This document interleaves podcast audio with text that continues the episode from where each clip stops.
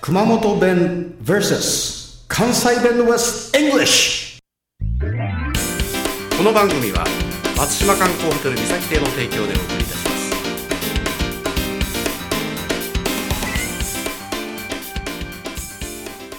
はい、おはよう、こんにちは、こんばんは、チコさんです。ああ、全部行きましたか。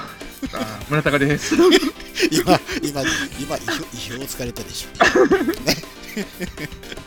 ざまみろ。えー、村田君、今日のお題は、はい、ギッチョ。うん、はい、これはなんとなくわかるな。熊本弁でもね、はい。うん、はい、次の投手、ギッチョが出せ。 それでしょ、それです。あ左利きだよね。はい、そうです。これは分かった。ギッチョやね。はい、また、これをね、あのー、なんていうかな、こう差別的に言ってた人もよくいたよね。そうですね。これ今は P の用語かもしれないですねだか。ら人をこうなんか見下したようなね、はい、前ギッチョだけどね。はい。だけど外人さんっていうのは左手で書くからギッチョって言う人ないんだよね。そうですね。まあ、外人的に言うたらレフティーとか言うからかっこいいですよね。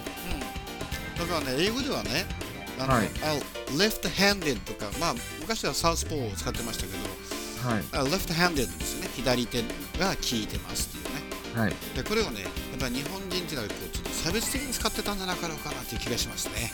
そうかもしれないですね。ねえあまりお題としては良くなかったかもしれない。だけどこのギッチョはまあ4、5日間皆さん使わないようにしてくださいですね。はい、で右怒られちゃいますよ。右利きも左利きもいませんけどもはい、右向きか左向きかいます はい。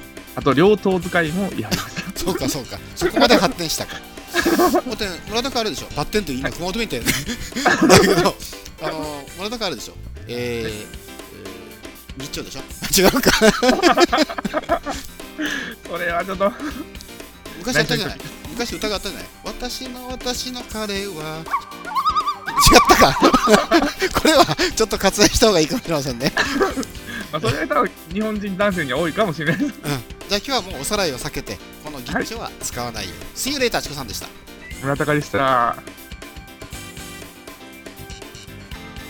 This program is presented by Podcast Life